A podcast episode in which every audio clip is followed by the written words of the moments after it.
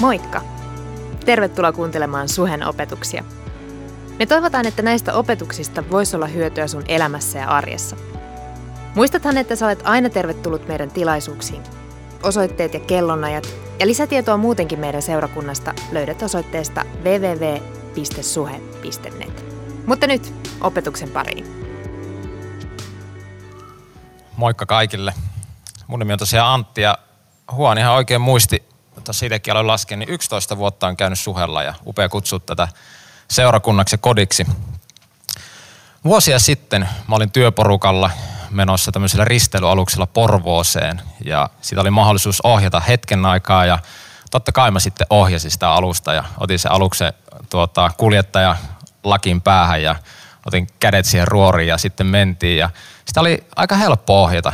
Se oli niin kuin valmiiksi suunniteltu reitti ja Siinä oli kaikki navigointilaitteet, kartat ja semmoinen näyttö, mistä pystyi näkemään, että kuinka syvää se vesi siinä on. Ja sitten jos tuli jotain kiviä tai jotain karikkoa alle, niin kaikki ne pystyi näkemään siitä.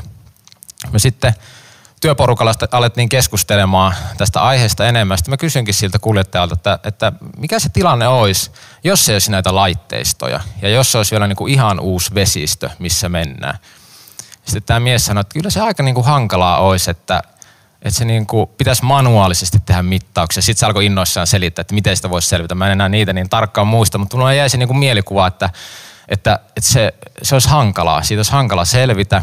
Ja sitten me alettiin sinne niin pohtiin työporukalla, että tätä on kuulostaa jotenkin etäisesti tutulta, että kuulostaako tuo vähän niin kuin elämältä. Että välillä tekö elämässäkin ollaan epäselvillä vesillä, ehkäpä ollaan myrskyissä välillä. Ja ei niin kuin yhtään tiedetä, että niin kuin mitä tehdä seuraavaksi – minne mä oon menossa, minne mä laitan seuraava askeleen. Ja raamatussakin ollaan välillä epäselvillä vesillä ja ollaan jopa myrskyissä. Apostolien teot luvussa 27. Paavali on menossa joukkoinen kohti Roomaa tämmöisellä isolla laivalla. Ja heidät yllättää myrsky täysin. Ja tuon mielenkiintoinen tarina kaikkinensa. Mä voisin puhua pitkänkin puheen siitä, monipointtinen puhe, että, että miten selvitä elämän myrskyistä. En mennä siihen. Mä haluan, että tästä mun kymmenminuuttisesta jäisi yksi asia mieleen. Palataan siihen kohta, mutta ennen sitä, tämä ei ehkä kaikista innostavin totuus, ei ehkä kaikista rohkaisevinta, mutta totuus on se, että meistä jokainen joutuu joskus myrskyjen keskelle, epäselville vesille, missä me ei niin yhtään tiedetä, että mitä me tehdään seuraavaksi. Mistä mekin täällä suhessa ollaan nyt puhuttu viime aikoina. Ja, ja tuota, sä voit olla ehkä tällä hetkellä siinä tilanteessa sä oot menettänyt työpaikan koronan takia tai et saanut opiskelupaikkaa, mitä sä kovasti halusit. Ehkä sä oot sairastunut, sun läheinen on sairastunut tai sun lapset on muuttanut pois kotoa. Sä oot aloittanut parisuhteen, sun parisuhde on päättynyt. Sä oot menettänyt jonkun läheisen. Tilanne voi olla niin moninainen. Sä oot uusilla vesillä tai ehkäpä myrskyssä. Ja näitä myrskyjä, näitä elämäntilanteita, niitä on turha lähteä hirveästi vertailemaan. Jos on vaikka yhden lapsen vanhempi, niin jos hän sanoo, että hänellä on rankkaa ja vieressä on viiden lapsen vanhempi, joka vähän pyöräyttää silmiä ja, ja sitten vaan miettii, että tuo ei tiedä tuossa vieressä niin kuin yhtään mitään, mitä on niin kuin rankkaa, että mulla se tässä rankkaa on. Mutta mun mielestä jotenkin mä oon niin kuin ajatellut tässä niin kuin viime aikoina, että ne jotenkin jossain määrin kuitenkin samalla viivalla. Se tunne molemmilla on aito, he on oikeutettuja sen tunteeseen, he ei tiedä ehkä mistään muusta. Niin kaikkia tämmöisiä niin elämäntilanteita on turha lähteä vertailemaan. Ja, ja tuota, mun omat myrskyt alkoi semmoinen reilu kolmisen vuotta sitten. Mun vaimo sairastui silloin rintasyöpää ja jotenkin tuntui, että siinä kohtaa jo kaikki navigointilaitteet meni rikki ja synkät pilvet tulee siihen taivaalle. Ei niin kuin yhtään tiedätte, niin kuin mitä tehdään seuraavaksi. No, lopulta sitten tämä syöpä uusiutui, se levisi, se levisi pahoihin paikkoihin ja, ja sitten lopulta Sanni kuoli tähän rintasyöpään. Ja silloin sitten niin viimeistään tuntui, että no nyt ei niin kuin ole mitään, mitään mihin niin kuin nojata, mitä, mitä niin kuin tehdä seuraavaksi, minne mä meen, mitä mä oon tai mitä mä haluan olla. Mutta sitten nytten reilu puolitoista vuotta myöhemmin, kun katsoo tätä niin kuin elämää taaksepäin, niin hoksaa, että ehkä jotenkin outoakin sanoa ääneen, mutta oudolla tavalla nämä myrskyt ja tämmöiset niin selvittämättömät vedet, ne opettaa meille jotakin, ne paljastaa meistä jotakin. Ja, ja ne muokkaa meitä jotenkin. Ja me ei hirveästi voida valita näitä, näitä elämäntilanteita, mihin me joudutaan. Ja ehkä jotenkin, ehkä hassu ajatus, mutta jotenkin välillä tuntuu, että ne valitsee meidät tai joku valitsee meille nämä elämäntilanteet. Ja mitä mä oon näistä niin kuin omista myrskyistäni ja epäselvistä vesistä oppinut on se, että, että ei auta vaan heittäytyä. Heittäytyä vaan niin kannettavaksi, että joku kantaa mua. Jollakin se voi olla harrastus, joka pitää sut pinnan päällä, tai työpaikka, naapurit, läheiset, ystävät, seurakunta, Jumala, mikä tahansa, mutta silloin kun sä heittäydyt taaksepäin ja oot vaan niin kuin täysin kannettavana, niin mitä mä itse koen on se, että jotenkin semmoinen sisäinen turva vahvistuu ja kasvaa entisestään.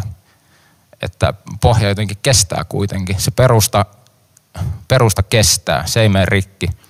Ja samalla ehkä semmoinen turhan vahva kontrolli tai semmoinen ote kontrollista voi niin kuin päästä löysemmäksi. Voi vaan olla, heittäytyä ja olla kannettavana ja jotenkin vaan luottaa siihen, että, että kaikki kääntyy hyvin päin ja ottaa vastaan sen, mitä on tullakseen. Ja elämä kuitenkin on myös loppupeleissä sitä, että mitä mä nyt sanoisin, pieni osa sitä elämässä on se, että mitä meille tapahtuu. Toki niin kuin isoja juttuja tapahtuu, mutta mun mielestä enemmän vaikuttaa se, että miten me ö, reagoidaan näihin juttuihin. Sillä pystytään paljon isommin vaikuttamaan siihen ja, ja esimerkiksi mullakin oli valinta, että katkaroidunko mä vai haluanko mä niin oppia tästä jotain. Ehkä tämmöisten niin kuin hankalien tilanteiden edessä on niin hyvä aina miettiä ja kuunnella, että olisiko tällä jotain, mikä voisi niin kuin opettaa mulle jotain tai kasvattaa, kasvattaa mua. Se asia, minkä mä halusin, että tästä muistetaan, on jakeessa 22 ja 23, eli apostolien teot luku 27. Mutta nyt kehotan teitä olemaan rohkealla mielellä, sillä yksikään teistä ei menetä henkeään. Ainoastaan laiva uppoaa. Sekin aika rohkaisevaa. laiva uppoaa, mutta, mutta henget säilyy. Tänä yönä näet vieressäni seisoi sen Jumalan enkeli, jonka oma minä olen, jota minä myös palvelen. Jotenkin, että voitaisiin pitää kiinni näistä Jumalan lupauksista. Kaikista selvitään. Se on ehkä se niin kuin mun ajatus niin kuin tänään, että jos se jotain haluat tästä 10 minuuttisesta muistaa, niin on se, että kaikista tilanteista selvitään tavalla tai toisella ja kaikki päättyy hyvin. Me ei selvitä heti ja me ei varsinkaan selvitä yksin. Sä tarvit ihmisiä ympärille ja sä et välttämättä selviä ilman vammoja tai arpia tai ilman menetyksiä. Nämäkin miehet tässä laivassa joutu jakeessa 18 heittämään arvokkaan lastin mereen, jotta ne selviäisi menetyksiä varmasti voi tulla, on se sun tilanne mikä tahansa, mutta fakta on se, että kaikesta selvitään. Niin kuin Huon tuossa sanoi, että, että Jumala tulee saattaa päätökseen sen hyvän työn. Ja mä toivon, että se on semmoinen lupaus myös sunkin elämässä, mistä sä voit pitää niin kuin täysin kiinni. Silloin kun pohja tuntuu menevän rikki tai elämä muuten vaan riepottelee, niin sulla on joku, mistä sä pidät kiinni. Takaisin Porvooseen me oltiin tulossa sinne Porvoon satamaan tällä työporukalla ja sitten se risteilyaluksen kuljettaja sanoi, että no nyt on hänen, hänen aika tulla puikkoihin, että hän, hän tietää, miten tämä alus saadaan tuohon satamaan. Ja sitten siinä väistyttiin ja ihmeteltiin, miten hän se hienosti siihen, siihen saattoi satamaan. Ja jotenkin sekin vaan puhui mulle sitä, että niin kuin, annetaan välillä niin kuin Jumalan niin kuin ohjata ja johtaa. Astutaan me sivuun ja ihmetellään – siinä vieressä, että, että mihin tämä meidän laiva on menossa ja pidetään tämä semmoisena navigointilaitteena, meidän karttana, mikä sitten auttaa meitä tässä elämän myrskyissä ja epäselvillä vesissä. Kiitos. Ja nyt seuraavaksi Taru tulee kertoa, mitä Jumala on hänen elämässään tehnyt.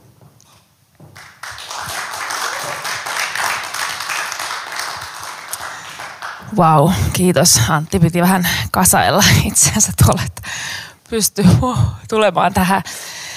Joo, upeata, mitä Jumala pystyy tekemään ja jotenkin äh, olen tosi kiitollinen siitä, että saan kanssa tulla omassa seurakunnassa teidän ihanien rakkaiden ihmisten kanssa jakamaan siitä äh, ihmeestä, mitä Jumala on tehnyt mun elämässä.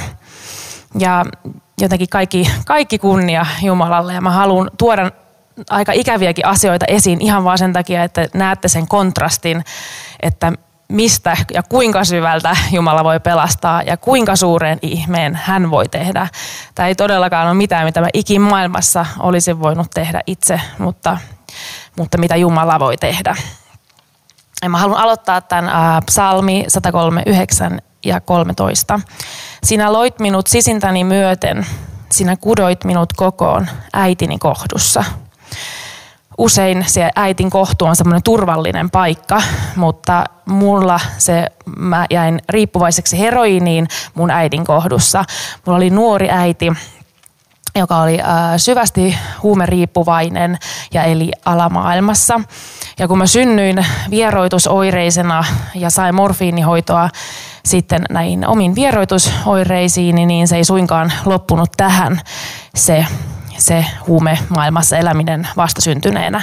Vaan seuraavat kaksi vuotta menivät sitten Ruotsin Tenstassa semmoisella kettoalueella, tosi huono pahamaineinen alue siellä ja, ja huumeluolassa, missä myytiin ja, ja, ja käytettiin huumeita. Elämä oli hyvin epävarmaa vastasyntyneille ja, ja ja muist, sieltä on jopa muutamia muistoja, ja, joita on, että on ollut semmoinen epävarma ja epävarma olo ja pimeydessä on ollut, missä on savua ja, ja arvaamattomia aikuisia ympärillä. Mutta, mutta Jeesus haluan sanoa jo tässä kohtaa, vaikka en häntä tuntenut. Ää, ähm, kävi niin, että no, tämä lähti Ruotsin viranomaisten huostaanotto uhka, uhkana, mutta kävi sitten hyväksi niin, että mä pääsin mun mummille asumaan. Mun isä toi mut Ruotsista Suomeen mummille asumaan ja mulla oli siellä turvallinen, hyvä lapsuus mä sain aloittaa luisteluharrastuksen neljävuotiaana ja tästä tuli mulle todella rakas. vaikka olisi voinut kuvitella, että tästä lähti hyvä elämä käyntiin, niin kuitenkin mä aloin oireilemaan kaikkea sitä, mitä mun vanhemmat oli mulle mahdollisesti aiheuttaneet ne lukuisat pettymykset ja odotukset, mitä ei koskaan tapahtunut siinä lapsuuden aikana, kun he oli luvanneet tulla mua katsomaan tai luvanneet sitä sun tätä, niin ähm, alkoi sitten nousta teini-iässä. Ja mä aloin pahasti oireilemaan. Mun äh, huono itsetunto tuli sitten sillä tavalla esiin, että mulla oli kauhean miellyttämisen halu. Ja, ja, tota, ja mä halusin olla kova tyttö mä rupesin käyttää itse päihteitä, huomasin, että mä saan sillä huomiota ja, ja siitä tuli semmoinen, semmoinen keskeinen osa elämää. Vaikka olin ollut lahjakas urheilija ja hyvä koulussa, niin siitä huolimatta se hauras itsetunto oli, oli jotenkin vei mukanaan ja väärä seura sai sitten jotenkin mut vaan halumaan miellyttämään ää, niitä ihmisiä mun ympärille ja näyttämään, että mä oon, mä oon kova tyttö. No, äh, runsaan alkoholin käytön äh, seurauksena koulu alkoi pahasti kärsimään ja toki siihen hyvin nopeasti tuli myös kiinnostus muista, muista aineista. Meillä oli siellä paljon siinä yläasteella niin pilvenpolttoa ja se nopeasti imas se maailma mut mukaansa. Ja noin kahdeksan luokkalaisena mä olin ihan täysin jo riippuvainen pilvenpoltosta ja, ja muista aineista olin hyvin kiinnostunut. Ja tota, ja olin, oltiinkin kaveriporukassa niitä kokeiltu. Myös toki se, että mun vanhemmat ää, käytti, no oli eronnut, mutta niin oli omasta uudet kumppanit, jotka myös käytti huumeita. Ja, ja kerran myös löysin äidin, äidin, en silloin tiennyt mikä se oli, mutta ää, heroinipussin ja melkein, melkein tota, vedin yliannostuksen silloin. Uh, mutta sitten sosiaaliviranomaiset kahdeksas luokkalaisena otti mut sitten huostaan ja sijoittut, sijoittut otti mut kiireellisesti tämmöiseen nuorten katkosuhoitoon. Ja siellä mä olin hyvin nuori, mä olin 14-vuotias ja mulle oikeastaan vähän naureskeltiin ja ivailtiin siitä, että tollanen nuori pilvenpolttotyttö, että hän saa oikeastaan mitään. Ja siinä hierarkisessa systeemissä ja vielä sillä hauraalla itsetunnolla ja halulla miellyttää muita, niin se ei ollut kovin hyvä. Äh, niin kuin, se ei ollut mulle hyväksi, koska mähän halusin sitten miellyttää heitä. Ja he opetti mulle, miten käyttää vahvempia aineita. Ja kun mä sieltä katkaisuhoidosta pääsin, niin siitä alkoi oikeastaan hyvin synkkä ajanjakso mun elämässä. Mä sukelsin suoraan sinne, sinne alamaailman mutiin ja, ja päätyen käyttämään aineita mun, mun äidin kanssa. Ja sen jälkeen sitä jatkuu sitten useamman pari vuotta, mä sanoisin, oli sitä pahinta aikaa. Noin 16-vuotiaana ää, mä, en, mä olin todella huono tekemään rikoksia ja näähän alkoi jo maksaa aika paljon nämä päihteet. Ja, ja mä ajauduin sitten siivoamaan Sollin siivousfirmalle ja, ja tota, ää, siellä mä sitten voisin tässä kohtaa sanoa, että mutta Jeesus.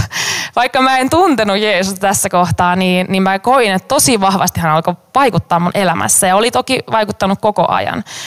Mutta kun ihmeen kaupalla, mä olin siis, pidin, mun identiteetti oli narkomaanin identiteetti ja mä ajattelin, että mä, mä olin toivoton, ha, hauras, äh, y, mä olin niin sur, mun itsetunto oli aivan romuna, kunnioitus, mulle mitään ei ollut jäljellä. Mä ajattelin, että en mä täältä, mä en edes elä enää kovin kauaa.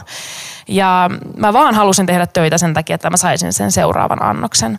Mutta sitten jotain ihmeellistä tapahtui, mitä mä en tänä päivänä osaa selittää. Ja mä aloin ajautumaan vaan parempiin ja parempaan ja parempaan suuntaan. Mä, se alkoi ihan tavallisesta tytöstä, työkaverista, joka hyväksyi mut sellaisena kuin mä olin. Mä mä näytin, mä näytin aivan kauhealta, mä käyttäydyin oudosti, mutta se hyväksyi mut sellaisena kuin mä olin. Ja se teki muun syvän vaikutuksen. Ja pikkuhiljaa mä en enää mennytkään, mä käytin enää harvemmin. Mulle tuli muita kavereita, mutta oli laitettu takaisin koulun penkille, koska peruskoulu oli jäänyt kesken. Ja, ja tota, siitä mukaan sitten tuli parempia valintoja elämään. Ja mä myös tapasin mun lapsuuden kaveri, joka edelleenkin luisteli. Ja tämäkin on ihan ihme, että mä menin siis takaisin luistelemaan. Ja myöhemmin jopa niin kuin ihan... Äh, siis ihan vakavasti ja äh, niinkin vakavasti, että, että päädyin voittamaan MMHPtä. Että siis tämä oli mulle kuin tämmöinen siis joukkue. Mä roketteisissa luistelin, muodostelma luistelin. Ja, ja tota, Mutta siis se oli varmaan tämmöisenä vierotushoitona äh, toimi mulle tämä. Että Jumala jotenkin ties, mit, mistä naruista vetää ja miten mua hoitaa. Mutta nopeasti tiivistäen, niin vaikka olisi luullut ja ulkopuolisen silmin näytti, että mä oon nyt paremmilla vesillä, niin toki kaikki ne se, selvittämättömät asiat, kaikki ne, ne, mitkä oli sieltä lapsuudesta asti, se tyhjä aukko, mitä mä itse yritin täyttää, niin eihän se ollut täyttynyt. Ja kaikki se, se tuska ja yksinäisyys, hauraus, kaikki tuli sit sillä hetkellä ulos, mitä mä olin sitten turruttanut huumeilla. Ja, ja tota, mä masennuin synkästi, mä halusin, mä jopa mietin itsemurhaa. Seitsemän vuotta mä elin näin. Mä kävin koulua, mä kävin luistelua, mutta m- m- mä olin aivan romuna ää, emotionaalisesti. Kunnes oikeasti Jeesus tuli mun elämään ihan siis käsittämättömällä tavalla. Ystävän kautta sairaanhoitajakoulussa ei se niin helposti käynyt, mutta tiivistäin nyt tähän näin, niin mä lopulta sain tutustua Jeesukseen. Ja tota, hän muutti mun elämän aivan sillä tavalla, että ihmiset näki, ne kysyivät, että mitä sulle on tapahtunut. Ja mä koin sen, mä koin sen fyysisesti, kun se tyhjä aukko täyttyi. Se oli ihan uskomaton muutos. Ja ja tota, mä oon ikuisesti siitä kiitollinen ja, ja, ja siitä on nyt kymmenen vuotta aikaa, reilu kymmenen vuotta aikaa. Ja, ja mä, oon, mä, mä haluan kertoa sulle, mä en kerkeä nyt kertoa, mitä kaikkea Jumala on tehnyt sen jälkeen. Mä oon äh, tosiaan sairaanhoitaja, mä oon työskennellyt, vasta, mä oon saanut siis jakaa Jumalan rakkautta vastasyntyneiden teholla ja äh, päihdeperheiden kanssa, äh, ymmärtää heitä. Tietenkään he ei tiedä, mitä mä olin käynyt läpi, mutta mä ymmärsin heitä ihan oikeasti, koska mä olin käynyt sitä samaa läpi. Mä oon saanut jakaa sitä Jumalan rakkautta. Jumala ja sitten mä ajattelin, että tämä on, Jumala, tämä on niin upeaa, mä saan kertoa sun rakkaudesta, mä saan loistaa sitä. Mutta sitten hän vielä halusi, että ei tässä ei ole kaikki. Ja hän kutsui mua lähetyskentälle. Ja mä oon saanut olla lähetyskentällä viimeiset kaksi vuotta ja mä haluan vaan sen sanoa sulle, että mulla on kaikkia raamatun paikkoja ja vaikka mitä, mutta mä en, mä en kerkeä niitä nyt kaikkia käymään, mutta mä haluan sen sulle sanoa, että, että siellä, siellä tota, lähetyskentällä. Mä oon saanut jakaa tämän mun todistuksen kautta. Me ollaan itketty siellä yhdessä lasten kanssa ja vanhempien kanssa siitä, kun niiden vanhemmat on hylännyt heidät. Tai he, ne vanhempien omat vanhemmat on hylännyt heidät. Ja pyhä henki on, saanut, on käyttänyt mua ja mun käsiä siinä, että me ollaan saatu niin kuin yhdessä tulla Jumalan eteen, etsiä sitä, sitä toivoa, mikä ei ikinä lopu meillä, ketkä uskoo Jeesukseen. Ja sitä mä haluan myös rohkaista, mitä ikinä sä käyt läpi sun elämässä, niin mikään ei ole mahdotonta meidän Jumalalle. Ei yhtään mikään. Hän nosti mut sieltä, mistä kukaan ei uskonut, että mä enää nousisin. Ja saan tällä, tänään kertoa hänestä ja hänen hyvyydestäni. Niin oo säkin se hänen todistus hänen rakkaudestaan. Oo siunattu. Seuraavaksi Anssi tulee jatkamaan.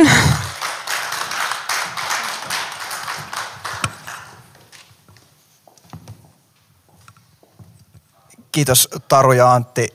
Hyvää sunnuntaa. Suhe, ää, mä oon Anssi 25 vuotta ollut Suhella viisi vuotta. Tämä on ollut mun koti vähän yli kuusi vuotta asunut Helsingissä. Löysin tänne jo tosi aikaisessa vaiheessa. Mä oon pääasiassa ollut tuolla takanurkassa kitaran takana piilossa ja nyt ekaa kertaa tämä kapula kädestä on vähän jännää, mutta ei se mitään. Ää, 2020 aika tyystin odottamaton vuosi – me tiedetään, mitä se on tarkoittanut meille, tälle koko maailmalle, tälle maalle, tälle seurakunnalle, mutta sitten sen koko ison kuvan takana vaan jokainen meistä tietää, mitä se on tarkoittanut meille yksilönä.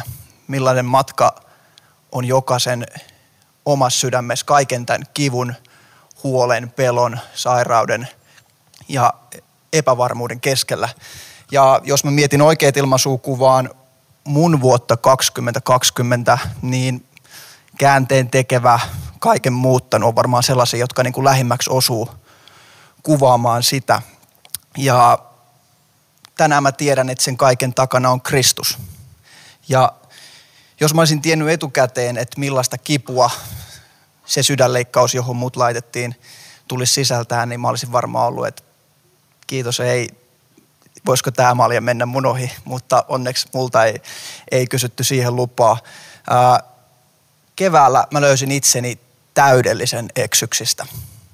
Mä muistan, että mä olin työmatkalla, kävelin tuossa Elielin aukion kohdalla ja mä tajusin, että mulla ei ole aavistustakaan siitä, että kuka mä oon. Mulla ei ole hajukaan siitä, että mitä mä haluan tällä elämällä oikeasti tehdä, ää, mitä mä täältä haluan ja kuka tätä mun elämää ylipäätään edes johtaa. Ja mun silmät aukesi ikään kuin keskeltä tällaista pimeätä metsää ja mä ymmärsin, että mä en täältä löydä niin kuin itse – yksin tietäni ulos. Ja seuraavaksi mitä mä tein oli, että mä laitoin mun parille kolmelle mun läheisimmälle ystävälle viestiä ja pyysin heiltä, että voisitteko antaa tällaisen niin kuin raakarehellisen analyysin, raportin, miten te olette nähnyt mun elämän viimeisen kahden, kolmen vuoden ajalta.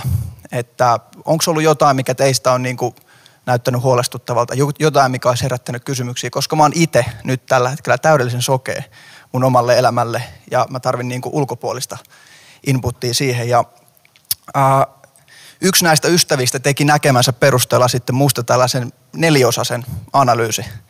Ja ne, se neliosainen analyysi, siinä oli neljä otsikkoa, joista ensimmäinen oli kuka olen, toinen mihin uskon, kolme mitä haluan ja neljä mitä pelkään. Ja Mä kiitän Jeesusta siitä, että hän päätti kutsua mut keväällä havahduttamalla mut mun sisäiseen täydelliseen tyhjyyteen ja merkityksettömyyteen ja käytti siihen näitä mun tarkkanäköisiä ystäviä, joille mä oon ikuisesti kiitollisuuden velas. Ja niin kuin mä alussa sanoin, mä oon ollut tämän seurakunnan jäsen, palvellut täällä viisi vuotta aktiivisesti ja, ja jos sä oot suhelainen, niin sä saatat miettiä, että mitä ihmettä, että Anssihan on ollut täällä alusta asti messissä, soittanut Leven kanssa ja koko ajan ollut keimeissä mukana ihan normaalisti. Että mikä tässä nyt on niin kuin muka ollut se juttu? Mikä muka nyt on muuttunut? Et just niin, oot ihan oikeassa. Mä oon ollut täällä alusta asti mukana. Mä oon marinoitunut seurakuntaskeneen. Siis pastorin poikana mä tiedän tasan tarkkaan, mitä ajatellaan, että täällä ehkä odotettaisiin ihmisten sanovan. Jos näytellään, niin mä osaan näytellä tämän pelin niin kuin täydellisesti.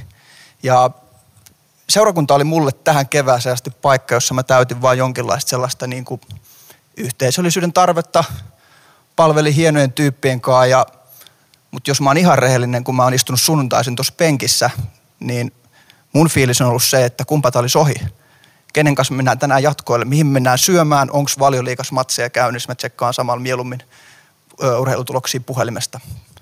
Tämä oli kiva harrastus, nasta kerho. Mutta oliko mun usko mulle todellista? Oliko Kristus mulle todellinen? Halusinko mä oppia jotain hänestä? En. Mun elämässä vielä vuosi sitten oli tosi totta se, mitä Jeesus sanoi Matteus evankeliumissa luvussa 15, kun hän puhuu fariseukselle, että oikein on Jesaja ennustanut teistä sanoessaan, tämä kansa kunnioittaa minua huulillaan, mutta sen sydän on kaukana minusta. Ja tai mitä Paavali kirjoittaa kirjeessään Timoteukselle, heissä on jumalisuuden ulkokuori, mutta he kieltävät sen voiman. Nämä oli, tämä on niin kuin täysin musta vielä ei niin kauan aikaa sitten. Ja jos elämää pohtisi tämmöisenä niin kuin juomalasina, mulla alettiin keväällä näyttää yksi asia kerrallaan, että mitä sieltä mun juomalasista oli löytynyt. Siellä oli tämmöinen perusmukava kristityn kaupunkilaisnuoren arjen ainekset, äh, oman mukavuuden maksimointiin viikonlopusta toiseen, äh, kavereita, vähän urheilu TVstä, vähän voltilasafkaa, äh, harrastuksia, sunnuntaisin tänne moikkaan kavereita, maanantain arkirumpa pyörii. Semmoista kivaa, mukavaa, vaaratonta, samalla aika todella merkityksetöntä ja tyhjää. Ja jos mietit, mikä todellisen identiteetin määritti, niin se oli mun duuni. Ja tämmöinen niin kuin uraan liittyvät kunnianhimoiset tavoitteet, toiset ihmiset, hyväksynnän haku, sportti, mun oman historian selvittämättömät haavat. Ja seurakuntaa kohtaan mulla kasvoi lähinnä vaan jatkuva kyynisyys, joka tuli siitä, että mulla ei ollut minkäänlaista kykyä erottaa täydellistä Jumalaa ja vajavaista ihmistä toisistaan. Ja kaikkien näiden käsittelyn pakeneminen oli helppoa, kun tukotti omat aistit. Perussuoratoistopalvelujen lisäksi semmoinen arkinen esimerkki aina, siis ei joskus vaan aina, kun mä lähdin kämpän ovesta ulos, napit korviin, mitä vaan päälle, podcasti, musa, mitä vaan. Kunhan ei tarvi kohdata niitä kysymyksiä, mitä täältä nousee, niitä kipuja, niitä selvittämättömyyksiä. Jotenkin sitä piti päästä pakoon ja se onnistui aika pitkään. Ja ne jutut, mitä mun elämässä oli, siis ei niissä ollut mitään vikaa, ihan neutraalia, tosi kivoja juttuja. Mutta kulmakivenä, perustana, elämän ensisijaisena lähteenä täysin riittämättömiä ainakin mulle. Anssi, anna mun näyttää, mitä mä voin tehdä, kun sä asetat mut sun elämän ensisijaiseksi asiaksi. Mä olin todella allerginen tällaisille muutostarinoille aiemmin. Siis vitsi, että ne ärsytti mua, kunnes mä sitten itse olen elänyt sellaista läpi. Ja no, onko mä sitten vielä itse keskeneräinen? Eniten meistä kaikista. Siis mä tiedän tänään tasan tarkasti, että mus asuu mun syntinen luonto mun viimeiseen hengenvetoon asti. Ja koska mä tiedän sen, mä tiedän, että mä tarvin Kristusta joka ikinen päivä – hänen armoonsa, hänen sanaansa, hänen läsnäolonsa, koska muuten mä otan taas itse mun omasta elämästä kontrollin ja kaikki menee messed up. Ja mua ärsytti aiemmin, kun sanottiin, että Jeesus muuttaa kaiken. Niin hän tekee, mutta hän ei jaa parasvaloja minkään eikä kenenkään kanssa. Ja hänen läsnäolossaan päivittäin aikaa toistuvasti viettämällä mä aloin huomata, että yhteydessä hänen haavoihinsa mun haavat alkaa parantumaan. Ja hänen haavansa, niin kuin me usein lauletaan täällä hienossa biisissä. Mutta annatko sä Jeesuksen tehdä sen? Meidän rooli pelastuksessa on käytännössä vaan se, että me tehdään Jumalalle tilaa toimii meidän elämässä. Mutta hän ei tule koskaan väkisi, hän ei tule koskaan sorkkaradalla sisään. Jumalan rakkaus kunnioittaa ihmisen vapaata tahtoa ja valintaa viimeiseen asti. Hän ei tule väkisin yhtään mihinkään, mihin hänelle ei tehdä tilaa tulla. Tässä kohtaa bändi voi tulla myös lauteille. Mun todellisuus perustuu aiemmin pikavoittoihin, mutta Jeesus ei toimi niin. Hän itse sanoi, että minun rauhani minä annan teille. En minä anna teille niin kuin maailma antaa. Jeesus ei käytä pikavoittoja, hän haluaa juurruttaa jotain syvempää, jotain kestävämpää, jotain pitkäkestoisempaa – kuin tämä pikavoittojen yhteiskunta. rakennetaan kalliolle, niin kuin me on täällä viime viikkoina kuultu loistavassa saaransarjassa. Kiitos Huan, kiitos Erne, kiitos kaikki, ketkä sitä on pitänyt. Jeesus ei torju yhtäkään, joka asettaa kaiken toivon häneen, mutta vain kaiken. Ja tämän sai kokea raamatus myös verenvuotoa sairastanut nainen, josta kerrotaan Markuksen evankeliumissa, että hän oli etsinyt apua monesta paikasta ja tullut pikemminkin vaan huonommaksi. Mutta hän tajusi, että Jeesus oli ainoa mahdollinen toivo. Ja just siksi tungeksivankin väkijoukon keskellä ollut Jeesus tunsi, että minusta, minusta lähti voimaa, koska hän tiesi, että joku oli just laittanut hänet elämänsä ykköspaikalle. Monille niille ympärillä pyöriville ja Jeesuksessa kiinni olleille hän oli ollut vaan tuommoinen viraali someilmiö. Hauska pällistellä hetken, sitten mennään eteenpäin. Ihan viihdyttävä tyyppi. Mutta tälle naiselle Jeesus oli kaikki toivo ja just siksi hän sai avun. Mä koin itse syvää sisäistä eksyneisyyttä, turtuneisuutta, merkityksettömyyttä, tuskaa ja ahdistusta. Ja jos sun kokemus on sama, jos, jos tämä resonoi jotenkin sussa, mieti, mitä se kipu haluaisi sulle kertoa. Mihin se haluaisi osoittaa tietä? Kenen luo se ehkä neuvoisi kulkemaan? Ja mä puhun omasta kokemuksesta, mutta seurakunnassa palveleminen on turhaa, väsyttävää ja loppuunpolttavaa, jos sydän ei ole siinä mukana. Mulla ei ole mitään mandaattia laittaa sua pohtimaan, mitä sun pitäisi tehdä, mutta siksi mä haluan jättää sulle raamatusta loppuun kaksi jaetta, joiden kanssa voit mennä Jumalan eteen. Ne löytyy psalmeista 139, jakeet 23 ja 24. Tutki minut Jumala, katso sydämeeni, koettele minua, katso ajatuksiini – Katso, olenko vieraalla väärällä tiellä ja johda minut ikiaikojen tielle. Kiitos teille rakas seurakunta tästä ja pastori Huon, ole hyvä. Kiva, että kuuntelit. Ota rohkeasti yhteyttä, jos haluat tietää Suhesta lisää. Sä löydät meidät Facebookista ja Instagramista nimellä Suhe-seurakunta. Jos haluat olla tukemassa Suhen toimintaa taloudellisesti – Siihen löydät ohjeet kotisivultamme osoitteesta www.suhe.net. Nyt hyvää viikon jatkoa.